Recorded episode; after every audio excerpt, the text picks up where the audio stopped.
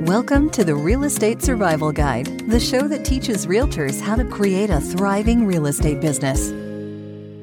Welcome to today's episode of the Real Estate Survival Guide podcast. I'm your host, John Shookman, and I am so thankful to have you with me for today's episode. A huge thank you to Jennifer Harshman and Harshman Services for sponsoring today's podcast episode. Jennifer and the team at Harshman Services do an amazing job of helping businesses grow and become more successful and organized by using blog post, search engine optimization, and email marketing to reach your clients. I'm so thankful for how Jennifer and her team have helped me become more successful in my business. And if you're a realtor out there, I know that you can often get stressed and want to work smarter, not harder. You need something that you can set and forget about. So check out what Jennifer has built at realtoremails.com. She has an amazing offer and affordable tools to help you become more successful in your business. I'm so thankful for the team at Harshman Services for being a part of helping my business and for sponsoring the podcast. Let's jump into today's episode. On today's episode, we are going to be talking about navigating through the crazy real estate market. And all this week, we actually are going to have three episodes. We will not have an interview Wednesday because I have three different things I want to talk to you about about the shifting real estate market. Today I want to talk to you about navigating through the crazy of the real estate market and what's going on. On Wednesday we are going to talk about how this is not 2008 and the sky is not falling. And then on Friday we are going to talk about how even though it's not 2008 and you know the sky's not falling, changes are coming in the real estate market and on Friday then I'll share with you a few different changes that are coming and how you can be prepared for the changes coming in the real estate market.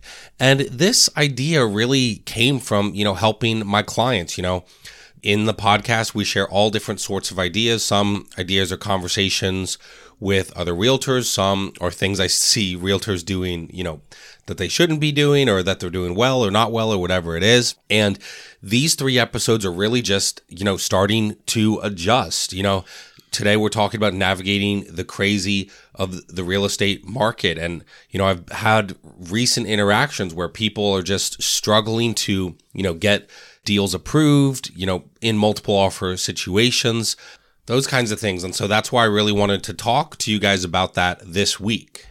And so, if you have no idea what I am talking about with the crazy real estate market, maybe you have lived under a rock because even people out there that are not realtors have seen the craziness that has been going on. And again, things are starting to shift, and we'll talk about that this week.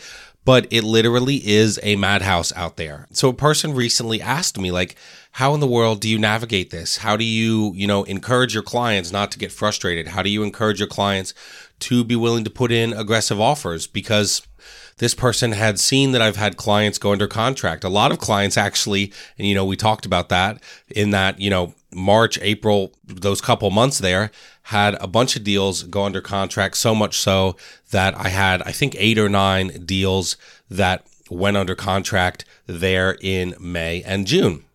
And again, it is a madhouse out there. Uh, it's started to shift, but this person really just wanted some help figuring this out. And So that's why we're talking about it today. With those eight deals that I had, you know, two of them were listings, six were buyers, and we just had an open and honest conversation about what I do. And so I wanted to bring that to you guys today, navigating the crazy of the market. How the heck do I do it? And there's two main pieces to this. You know, there's the client side, the, you know, where I try to coach them and instruct them. Then the other side is the building relationship side and what I try to do with agents. And so we will start there and go in reverse. The first piece I really want you guys to take away is building relationships with other agents like I said, I had a bunch of deals under contract at one time. Yeah, so it, it ended, now that I'm thinking about it, it was eight deals at one time, and then a ninth got added in there. It was a cash buyer, and it all happened within 20 days. Actually, my luxury listing that I had was under contract in March and settled mid June, June 16th. And I actually had a buyer go under contract end of May, I think like May 30th, and they settled prior to the luxury listing. So it can go really fast sometimes when it's a cash buyer. But let me talk to you about the cash buyer and building relationships with other agents. So with that deal, my buyer was a cash buyer. So in terms of terms, they, you know, they had the best terms, you know, cash is king. but they were not willing to escalate. They were just going to bring in an offer at list price. And so, you know, I had an honest conversation with them about the market, but when they weren't budging, I had a conversation with the agent and I was like, Hey, look, I, you know, I'd worked with this agent before, which again, when you've worked with an agent before and built a relationship with them, it certainly helps. And so I just said, Hey, if you guys have multiple offers, please give us a counter offer. I know in this craziness that's happening, we're not getting a lot of counter offers, but if I presented something to my client with a counter, I think he might budge a little bit. And so I had that conversation with the agent and was just super open and honest. And so I think our offer ended up being on this house. I think it was listed at 165 and we were at about 169, 170. And so they basically pushed and said, Hey, we have offers in the 180 range, but they're asking for inspection, settlement 60 days, etc. If you can get that cash offer to 172, we can get it done. Now my buyer was, you know, pretty set in his ways, so I was like, he's not going to do it. But when I presented it to him, he was willing to do that and we went under contract. And so again, it's just about good communication. I had another person recently and another agent that I worked with again built that relationship with him. And what happened was they actually took another offer. I was helping an extended family member buy a house and they just settled a couple weeks ago. But anyway, when they made that offer in May or whatever it was, April, May, I was working with this agent that I had done a deal with before. And he said, I'm sorry, unfortunately, they took another offer. But then he called me two days later and said, Hey, the buyers got cold feet.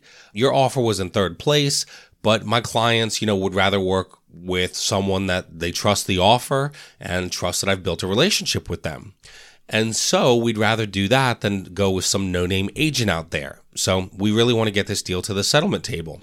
And so I was able to go to my clients. We adjusted a few things. Basically, it ended up being a couple thousand dollars, which in the grand scheme of it being, you know, a $280,000, $300,000 house was absolutely nothing.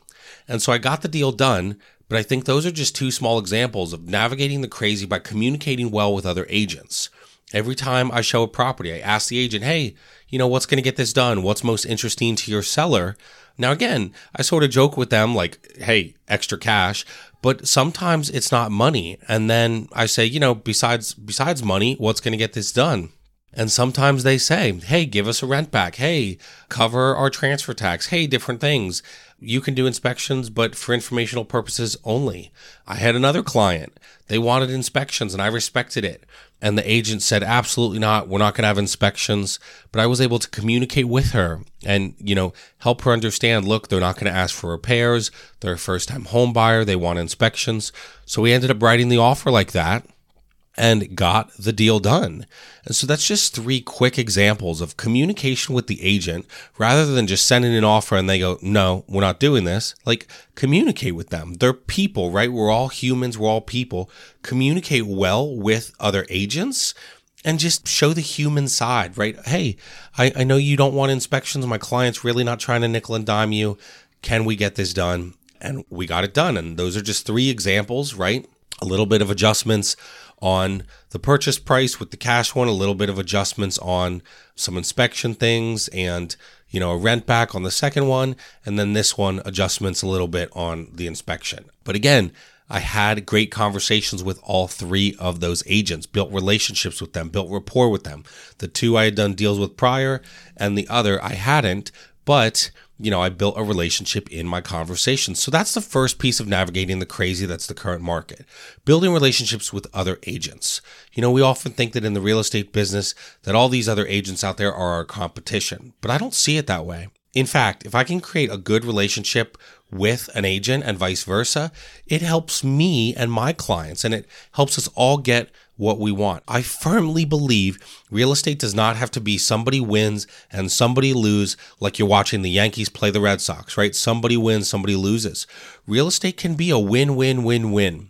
The buyer is happy with the price, the buying agent is happy that their client got a home, the listing agent is happy that they sold the home and usually well above list price, and the seller is happy. You know, maybe they gave a little, but they got, you know, a great deal for their home. And so that's that part. The other part of this and navigating the crazy is guiding your clients, right? Waiving inspections, waiving appraisals, covering appraisal gaps, etc. What in the world do we do with that, John? Well, You know, here's what I'll tell you it is really similar to interacting with agents. It is about open and honest communication, communicating well with your clients, communicating with them about what the best thing in their situation is, right? I never tell my clients to waive inspections. I never tell them to waive appraisals or cover gaps. I just talk about what makes sense and I talk about the relationship I've built with the agent. And usually they'll kind of give me some information about what offers they have, what those offers look like. And sometimes, if you get them talking on the agent side, you'll get more information to help your clients. And so I just think communicating and over communicating with my clients is what I do. And when I do this, I've found it to be extremely helpful to guiding my buyers and sellers. I openly communicate with them about what it's going to take to get the deal done. And I just share the facts, right? You know, when we meet for the very first time, I tell them about the crazy market and I set proper expectations.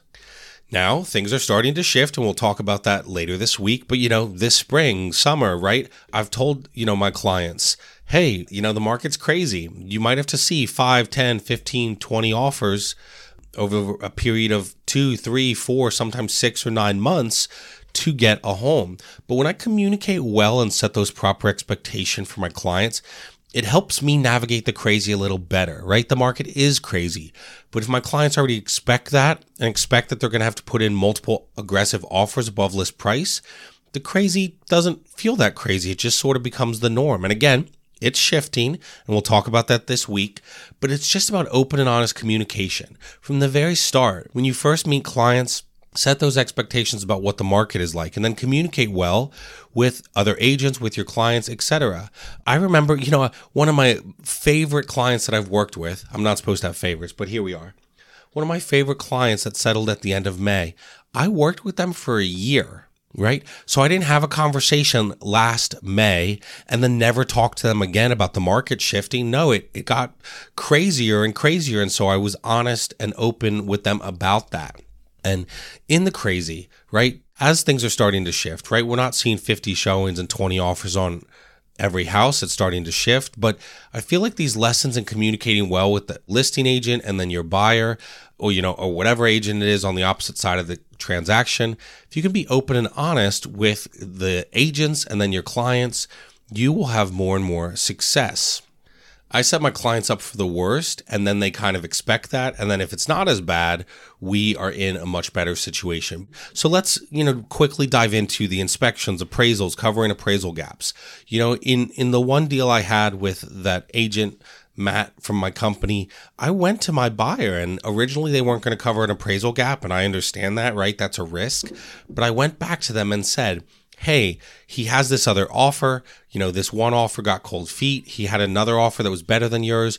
Are you willing to cover an appraisal gap? I think it was $5,000 on a $300,000 house. And they were like, sure, we're willing to do that, take that risk. And I just, again, made it very clear what they were signing up for when they did that. Okay, well, if it doesn't appraise, that's 5,000 cash out of your bank.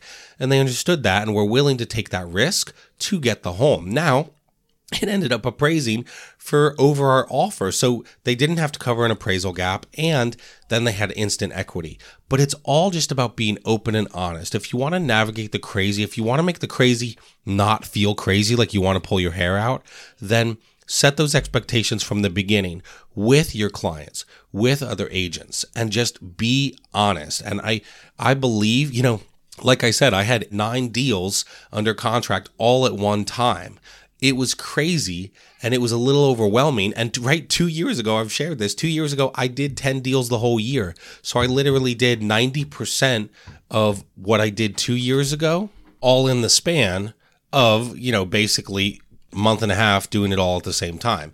And so the point is really, it's crazy out there. And like I said, it's shifting, and we'll talk about that this week. But it's still crazy out there, still a crazy seller's market. But if you have good communication, if you, you know, work well with other agents and communicate well with your clients, it will not feel as crazy. And, you know, if I can help you guys in any way to make things smoother for you or faster to help your clients, let me know. I hope that helps and gives you a little insight on how to navigate the crazy right now. Just good communication with the agents, good communication with your clients, letting them make the decisions, right? Giving them your advice about inspections, appraisals, those kinds of things, but letting them make the decision. And right, sharing the information from the other agents about the other offers they have. You know, maybe they weren't going to waive inspections, but feel really good about the bones of the house and feel like, you know, roof is updated, hot water heater is updated, etc., that they feel okay to waive them. And if you just say, hey, by the way, I'm not going to push you one way or another. They do have four, five, six offers. They do have a couple waiving inspections. Again, be honest, tell the truth, but give that information to your clients and let them make the final decision. You are there to guide and, you know, give counsel, but you also let them make the final decision. So, hope this helps you guys. We're all navigating the crazy of the market, and like you, I'm along for the ride. Real estate's a wave, right? We're seeing the wave start to go a different direction that we'll talk about this week. But we're all on the journey together. We're all on this ride, and uh, you know, if if I can help you with anything, let me know. I hope this episode helps you in your real estate business. I'll see you guys on our next episode.